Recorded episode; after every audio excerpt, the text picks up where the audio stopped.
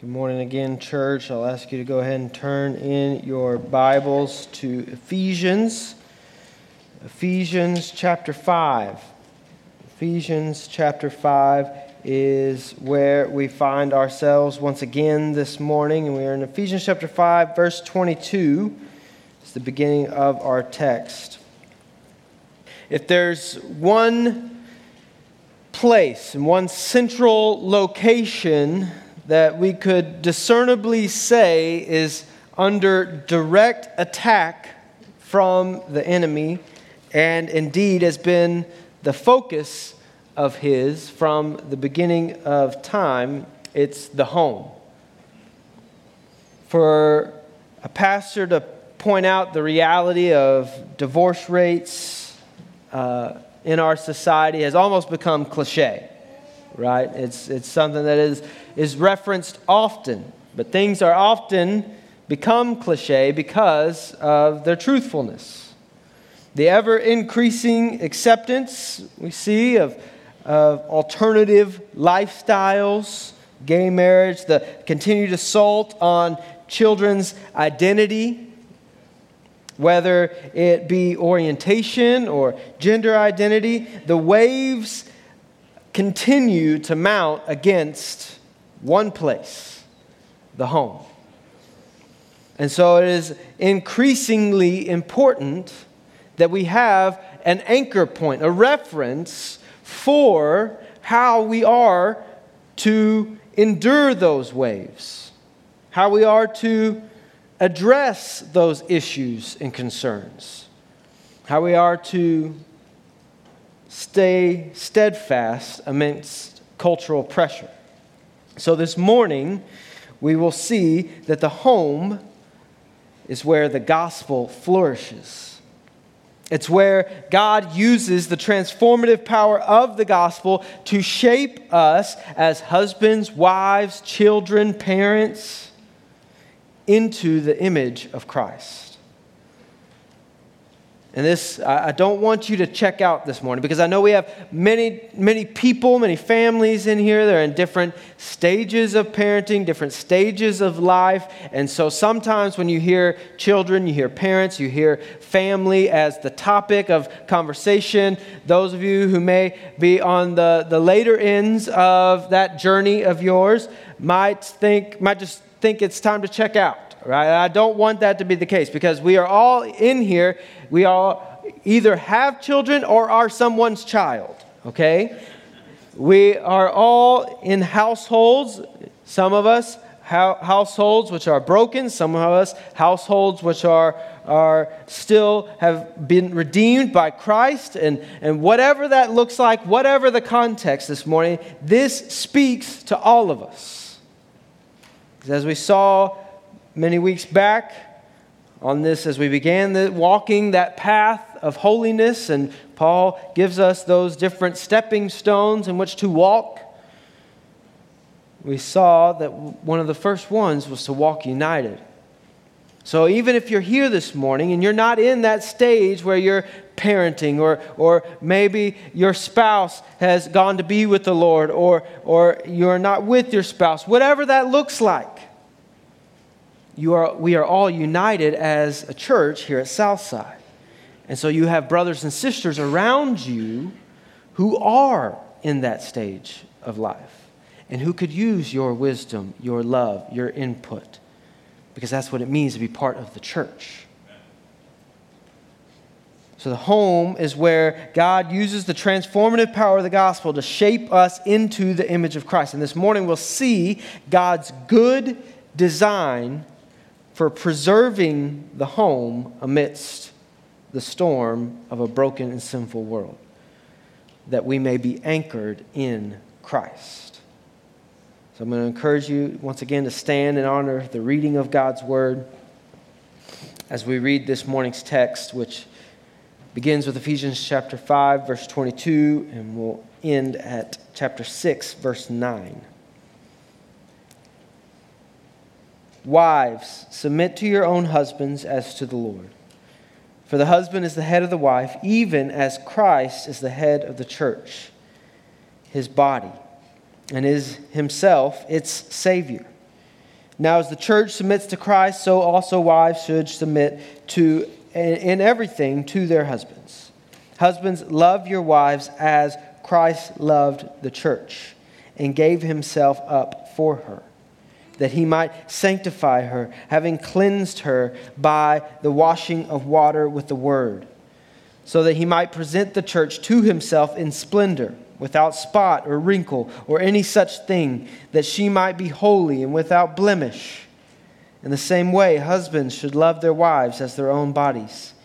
He who loves his wife loves himself, for no one ever hated his own flesh, but nourishes and cherishes it, just as Christ does the church, because we are members of his body. Therefore, a man shall leave his father and mother and hold fast to his wife, and the two shall become one flesh. This mystery is profound, and I am saying that it refers to Christ and the church. However, let each one of you love his wife as himself, and let the wife see that she respects her husband. Children, obey your parents in the Lord, for this is right. Honor your father and mother. This is the first commandment with a promise that it may go well with you and that you may live long in the land. Fathers, do not provoke your children to anger, but bring them up in the discipline and instruction of the Lord. Bondservants, obey your earthly masters with fear and trembling, with a sincere heart as you would Christ. Not by the way of eye service as people pleasers, but as bondservants of Christ, doing the will of God from the heart, rendering service with a good will as to the Lord and not to man knowing that whatever good anyone does, this he will receive back from the Lord, whether he is a bondservant or is free. Masters, do the same to them, and stop your threatening, knowing that he who is both their master and yours is in heaven, and that there is no partiality with him. This is the word of God. Let's pray. God, as we come before your word, May it wash over us. May it reprove, rebuke, correct. I pray that we would not leave here the same. We pray all of this in Jesus' name. Amen. You may be seated, church. So, last week, we broke down the beginning of Paul's explanation of how the gospel impacts every facet of our lives.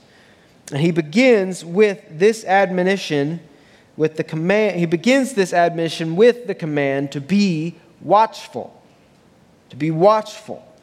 To use cautious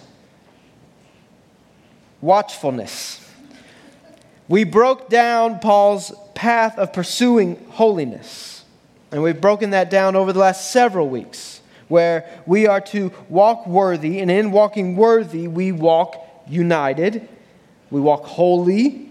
We walk in love as children of light. And finally, last week we saw that we are to walk wise. But what I want us to understand today is that the walk of pursuing holiness does not end at the welcome mat of our homes, but rather flows from there.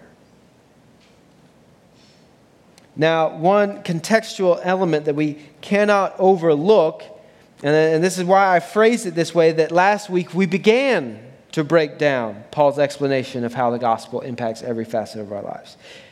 Because last week we saw how the gospel speaks to our behavior and our activity and how we live and our obedience in public, in, in, in the public square, and, and out and about in society. Well, that continues, therefore, into the home, because if it's not taking place in the home, well, then it certainly is not going to be taking place rightly in public. And so, that contextual element, which I mentioned that I don't want us to overlook, is that everything that we read today, everything I just read for us as we read through the entirety of today's text, is in the context of what Paul says in the final verse that we read last week, verse 21. So let's read verse 21 of last week from last week once more and then we'll continue. So submitting to one another out of reverence for Christ. So, this is the context in which, as we were building last week, we started with verse 15, uh, looking carefully then how you walk, using careful examination, not as unwise, but as wise, making the best use of the time. So, all of this, as we're living our faith out in the midst of society, as we're living our faith out in the context of community, this is how it's, it's to take place. Not being foolish, understanding what the will of the Lord is, not getting drunk with wine, that's debauchery, but be filled with the Spirit addressing one another with psalms, hymns, spiritual songs, all these things that we saw last week. Giving thanks always and for everything to God the Father in the name of our Lord Jesus Christ, submitting to one another out of reverence for Christ. And so we ended last week with that point that those who are in Christ are to live lives of service live lives of service. That's submitting to one another, right? But the anchor there, the, the standard by which we submit to one another, is the last part of that sentence out of reverence for Christ. So, Christ is our standard for how we therefore submit to our brothers and sisters in the church, how we submit to one another. And therefore, as we then go into, and this is where our, our modern, our breaking down of chapters and verses can sometimes cause us to lose the context of, of what we're reading. Because if you were to just read the verses that are address the home, it would kind of you would lose the idea that this is in the vein of walking wise.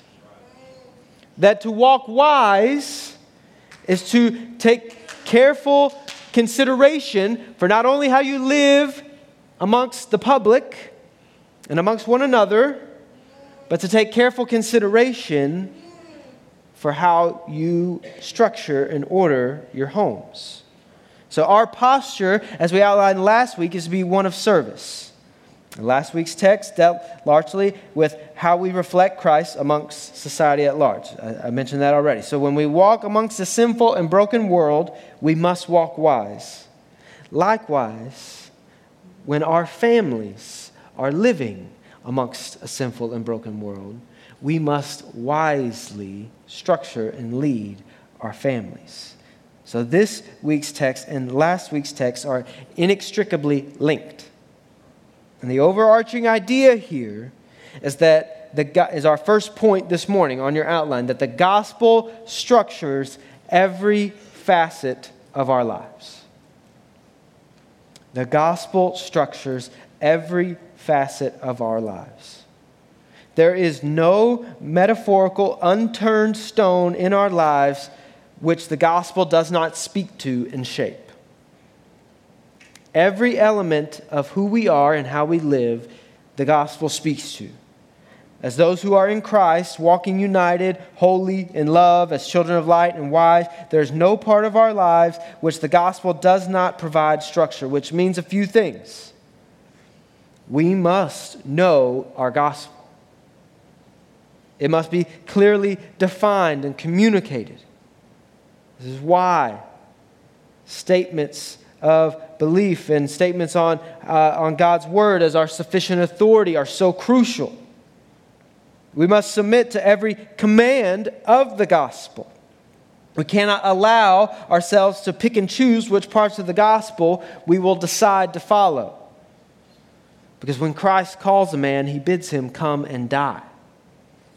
And so, as those who are in Christ, we must submit to Christ not only in how we do business in society, not only in how we have relationships amongst the broken world, not only in all of our other relationships, but especially in our homes. So, what is the primary place where the gospel provides structure, form, and guidance? The home. And that's what Paul is breaking down for us here. We start back, we pick back up verse 22. We'll read it again. Verse 22. So, submitting to one another out of reverence for Christ, wives, So, therefore, this is the one another. He's breaking down who that one another is. Right? So, wives, this is how you submit, which means that, that there's other forms of submission for the other roles coming too, right? So, wives, submit to your own husbands as to the Lord, for the husband is the head of the wife, even as Christ is the head of the church, his body, and is himself its Savior. Now, a lot of people like to stop right there with reading these verses, right? Verse 23 is good enough. All right? We're good, right? So, a lot of people like to do that both ways. Those who are naysayers about the church like to think that that's, that, that's how the church views women. Like, this is how the church structures itself, right?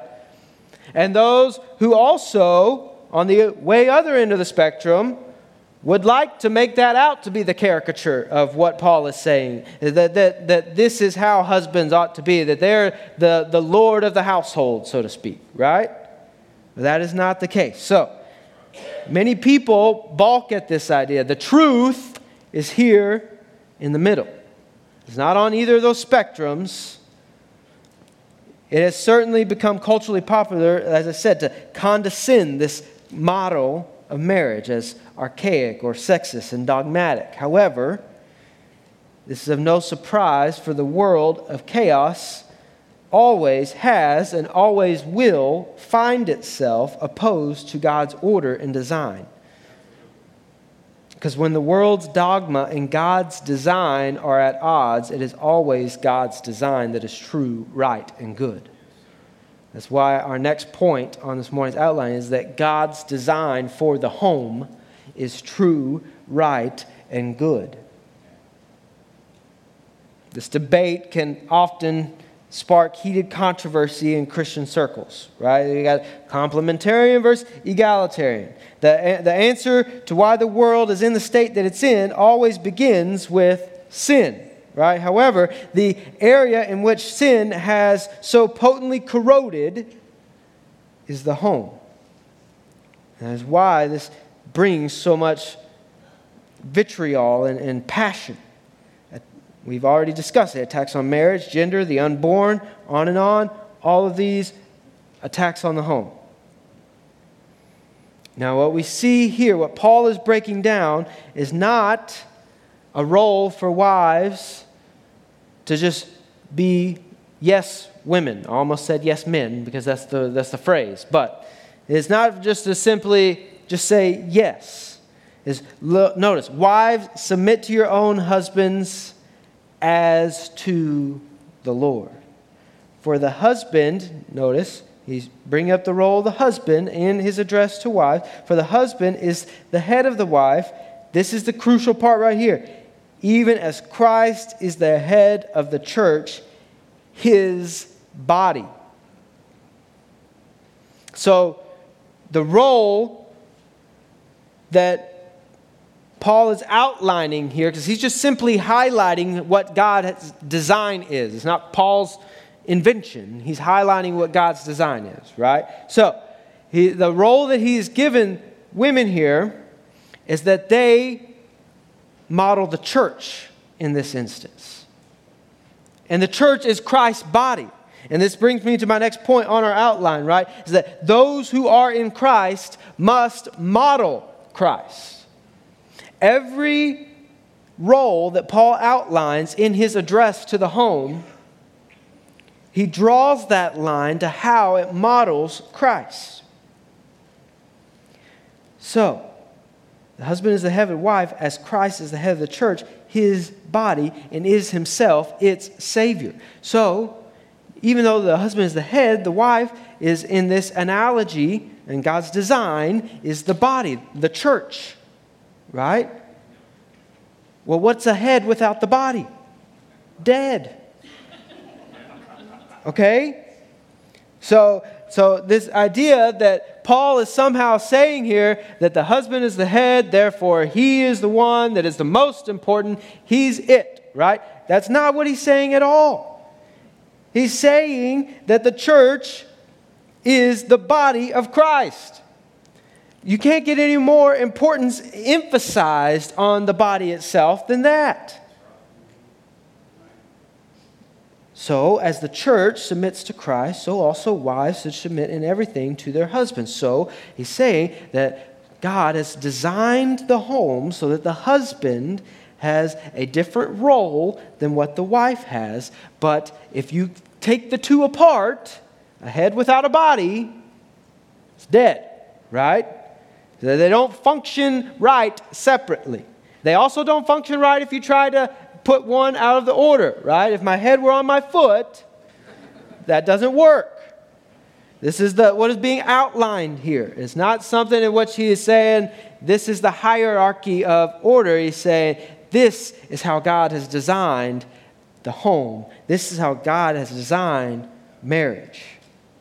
So, as the body and the head are one, yet the body submits to the head's leadership, because my, my arm does what my head tells it to do.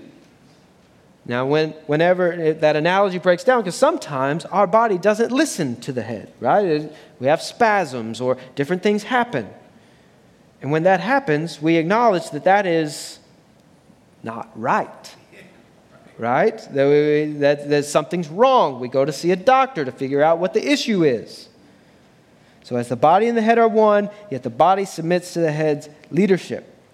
And this brings us. So, wives, we're going to walk through each subpoint here as to what it looks like for each role to model Christ. So, wives submit to husbands as the church submits to Christ. So, wives, in fulfilling that role, are a reflection of the glory of God in the church. So, as wives submit to husband, wives submit to husband as the church submits to Christ. In submission to husbands, wives are painting a portrait of Christ that husbands cannot recreate and that the world cannot conceptualize. Every now and then you'll see a piece of art sell for outrageous sums of money, right? And oftentimes you or I will look at that piece of art and say, I don't get it. Right? So, but you know who does get it? The artist and the buyer, the one who is willing to pay that outrageous sum of money. When we each play the God given role in our families, we are creating a beautiful tapestry that the world cannot understand, but that is worth untold sums of money because it's reflecting the glory of God in creation. When each of us, husbands, wives, children, parents, play the role that God has given us, we create a beautiful tapestry of God's glory reflected to the world. Why is it? Why is that? Why is it worth untold sums of money when we reflect the good design of God. Because when we reflect God's true, good, and right design for the family, as I've already said, we reflect the glory of God in creations. And so, wives, do not shirk at submission, for this is God's design for your good, for your family's good. And this is God's design for His glory. This is not some belittling, subservient role either. Rather, this is of equal value and significance. As we continue reading, we see how this complements the role that God has given to husbands. Pick back up in verse 25. Husbands, all right, again, so we're walking through submitting to one another. Who is that one another? Well, we've already read the role and how, that, how the wives reflect God's glory and reflect Christ and model Christ in the marriage. Now, husbands, verse 25. Husbands, love your wives as Christ loved the church and gave himself up for her.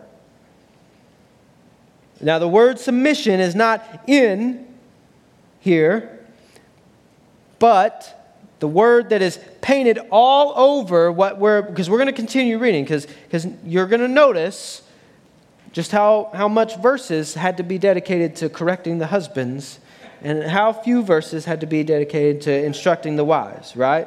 All right, so the word that kind of encapsulates everything that we're about to read in the instruction for husbands is sacrifice. Okay?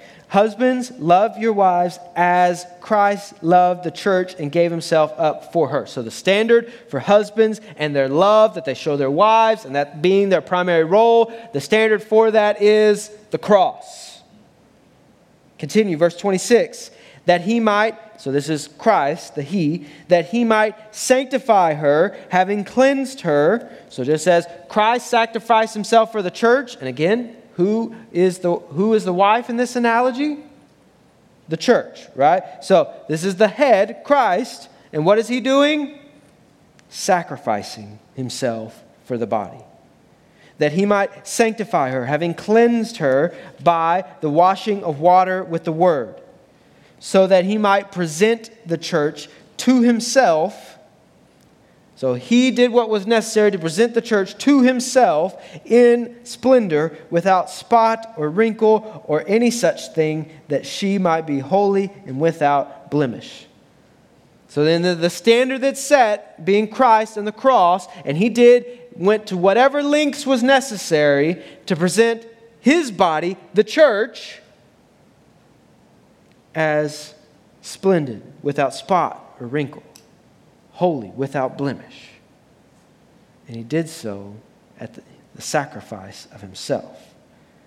So, verse 28 In the same way, husbands should love their wives as their own bodies.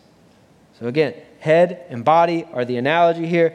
Husband is the head, wife is the body. But here, wives, submit to your husbands. Now, it's husbands, love your wives, but not within the standard of the world loves, not within your own self definition of love, but he gives a standard of love, and that standard of love is the cross.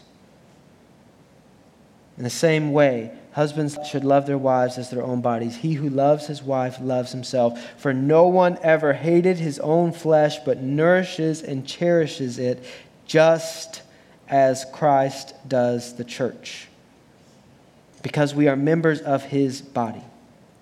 Therefore, a man shall leave his father. I told y'all, it took a lot more verses to instruct the men than it did to give wives their instruction. So, therefore, a man shall leave his father and mother and hold fast to his wife, and the two shall become one flesh.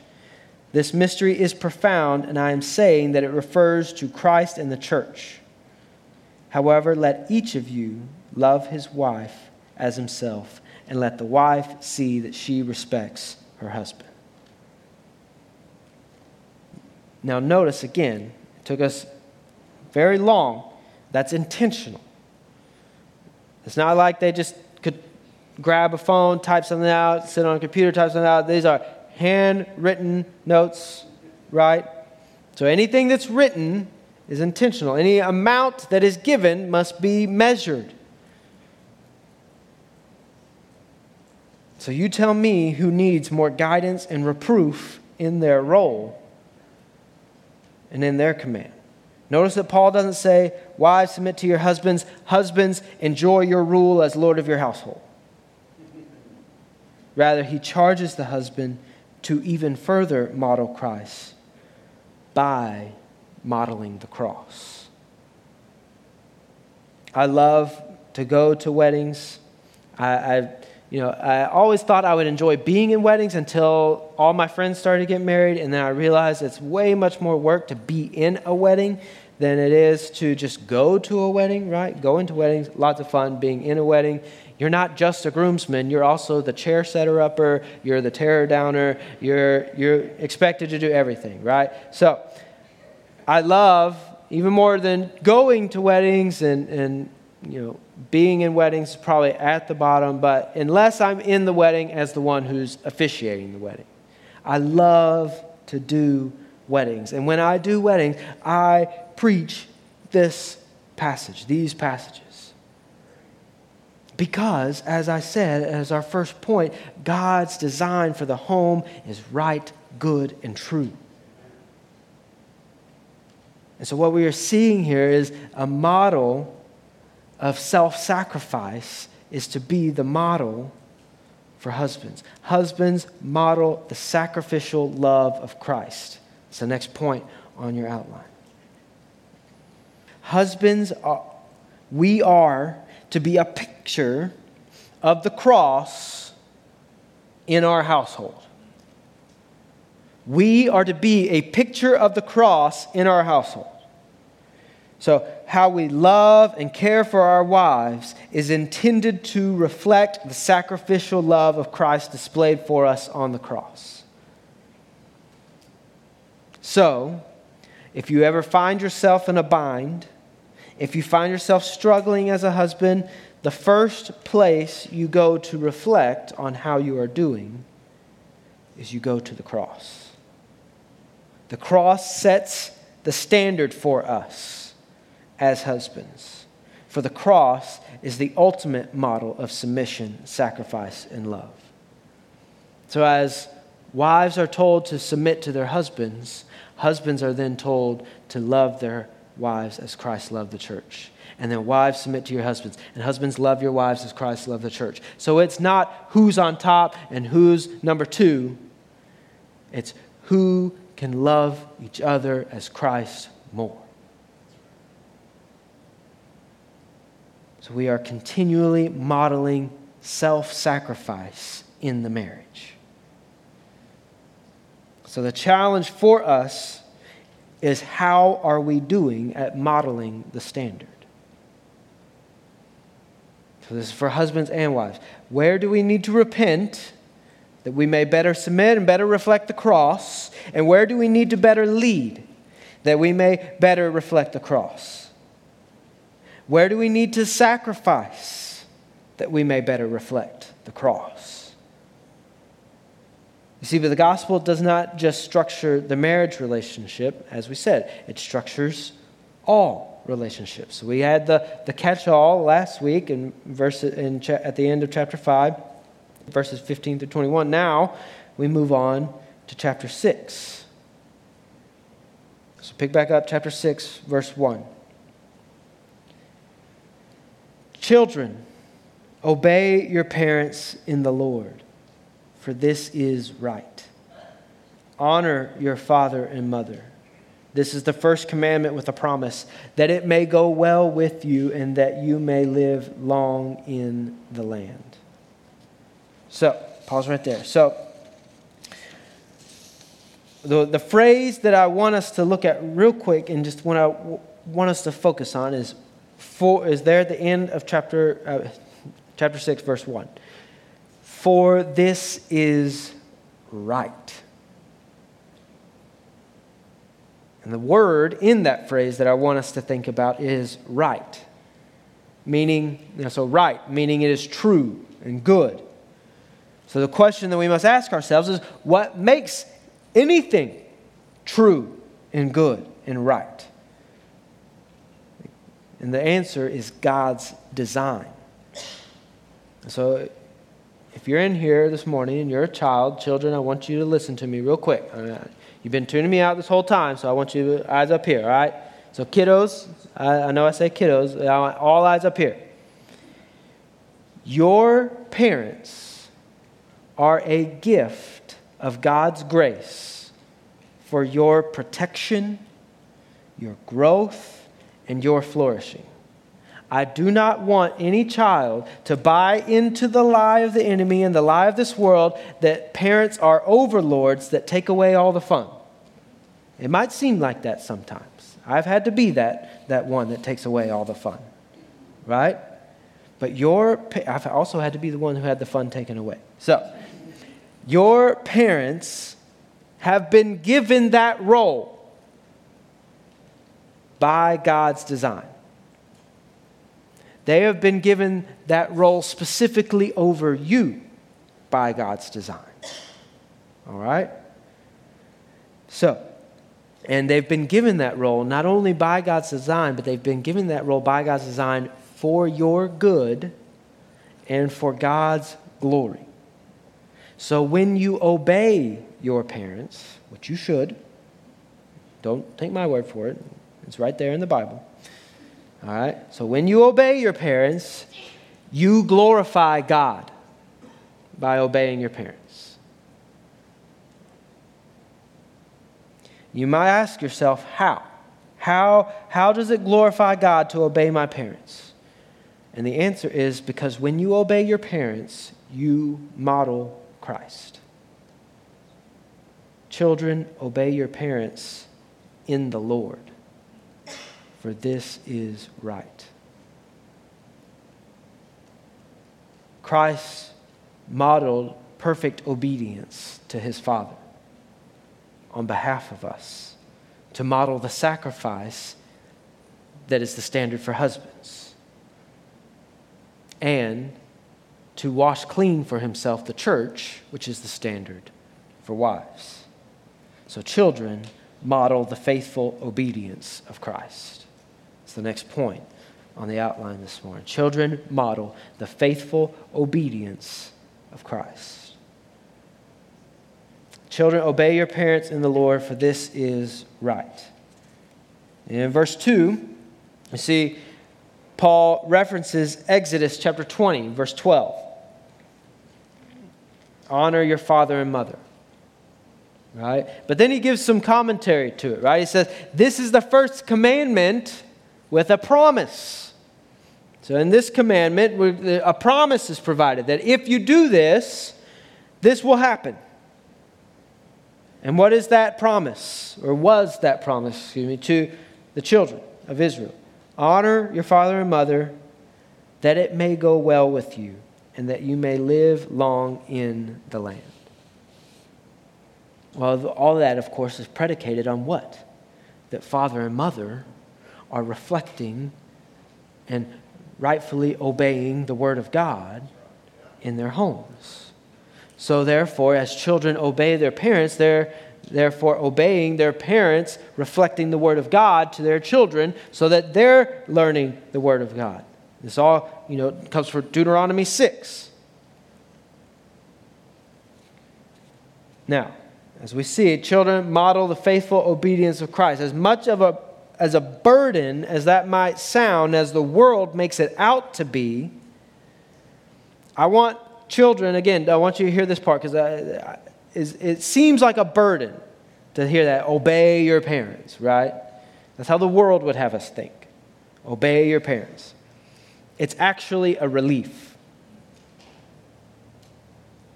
How precious a gift are parents who love the Lord and live according to his ways.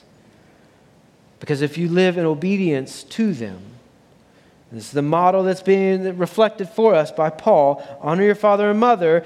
This is the first commandment with a promise. And what was that promise? That it may go well with you and that you may live long in the land. The idea being for us is that as we obey our parents, as they model Christ, we are being sanctified in that.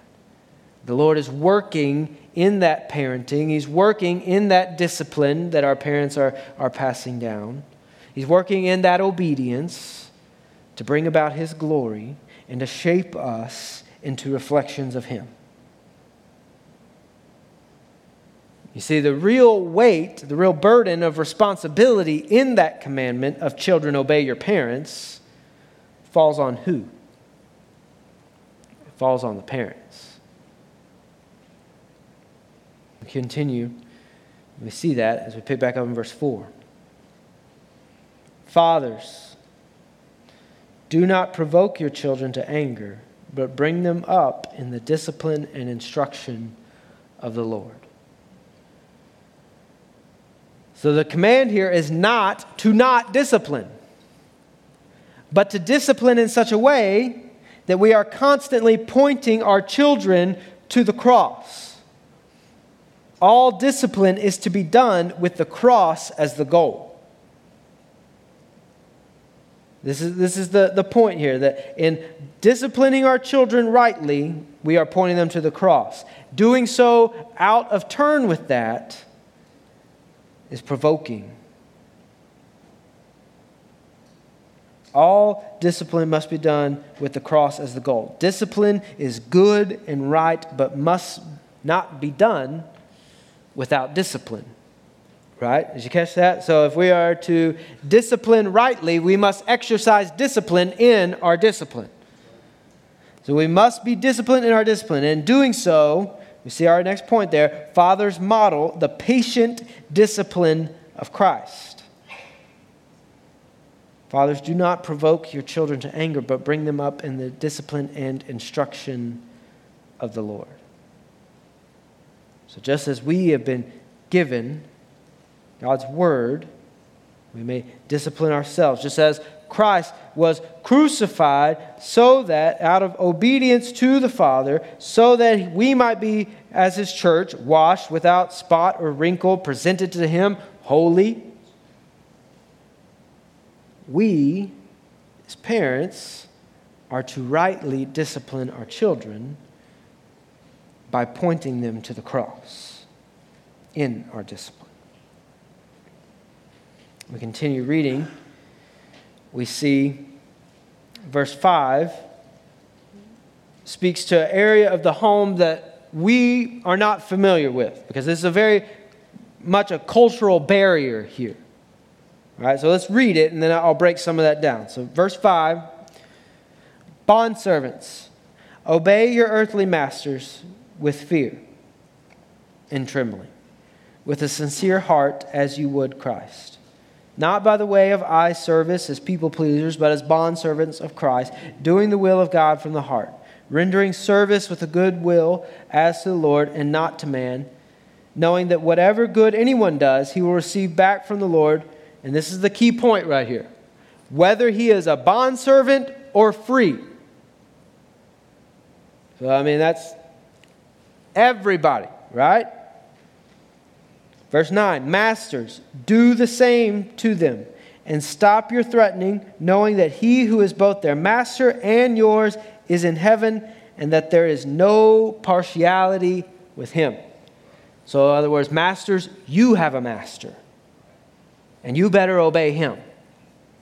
So, the, the, the cultural difference here is that we think, we hear bond servants, we automatically think 1800 slavery, right? That, that's just our context as Americans. That's what we think. This is a much different context. Slavery was all over the world in all different cultures, all throughout history. And this type of bond servant type slavery was an indentured servitude, right? The bond servant lived in the same house as the master, lived there with everybody, worked off a debt, most of the way you either became a, a bondservant or a slave was through uh, capture in war, or you had a debt that you needed to pay off, right? And so that was, they would work their way out of debt. And so naysayers have used this to say that the Bible condones and supports slavery, which is not true. Others have used this in other ways uh, and used and misused these verses.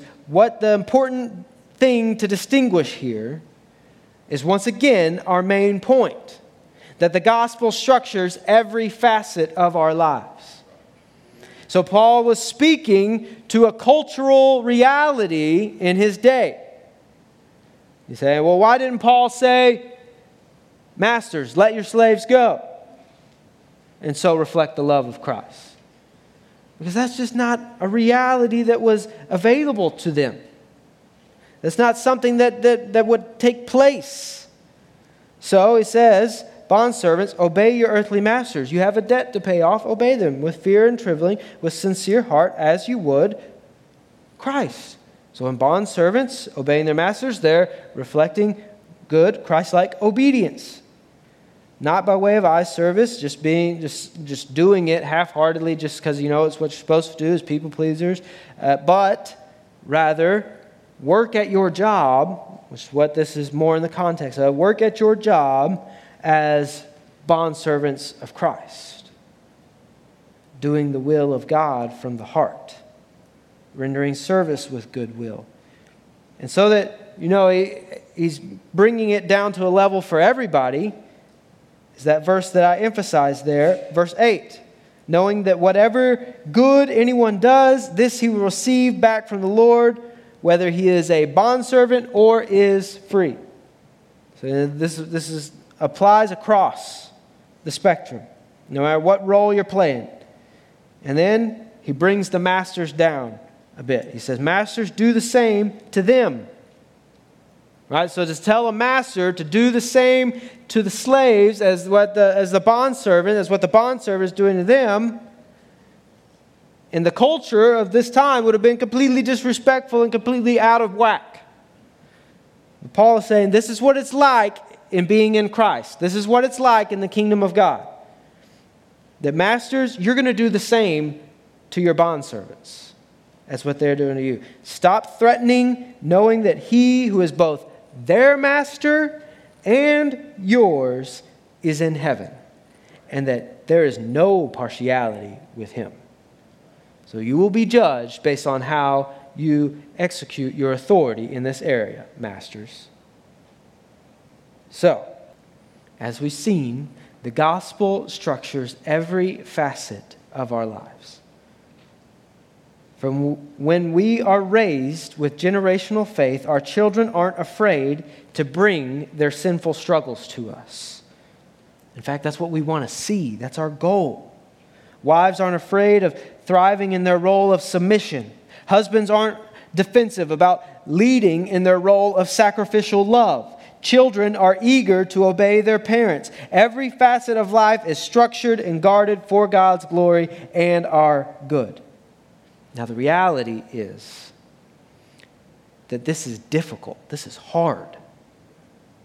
It's hard for wives to submit. Don't take that in, that's not meant to, all right? It's hard for husbands to sacrifice. It's hard for children to obey. Parents, you don't have to give that sideways glance, all right? It's hard for fathers to discipline wisely. Why is it so hard? Because sin runs deep. And this is why the community of the church is all the more crucial for helping us, holding us accountable, equipping us that we may be united in this endeavor. So that husbands, we can hold each other accountable. So that wives can hold each other accountable. So that children can grow and learn how to uh, reflect God's glory in their obedience to their parents.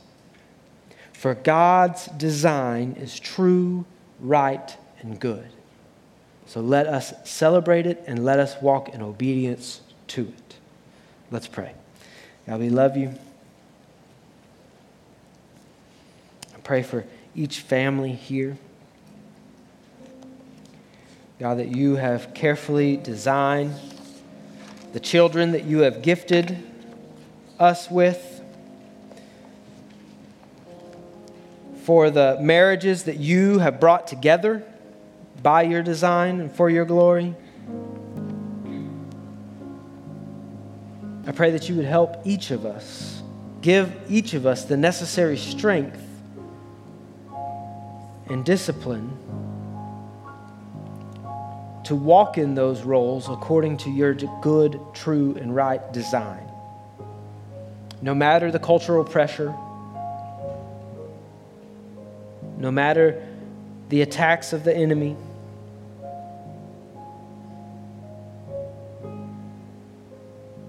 I pray that wives would submit, that husbands would love as Christ loved the church. I pray that children would obey, and that fathers would discipline wisely, and that all would not see themselves as more important than their brother or sister, but that we would serve one another out of reverence for Christ. We pray all of this in Jesus' name. Amen.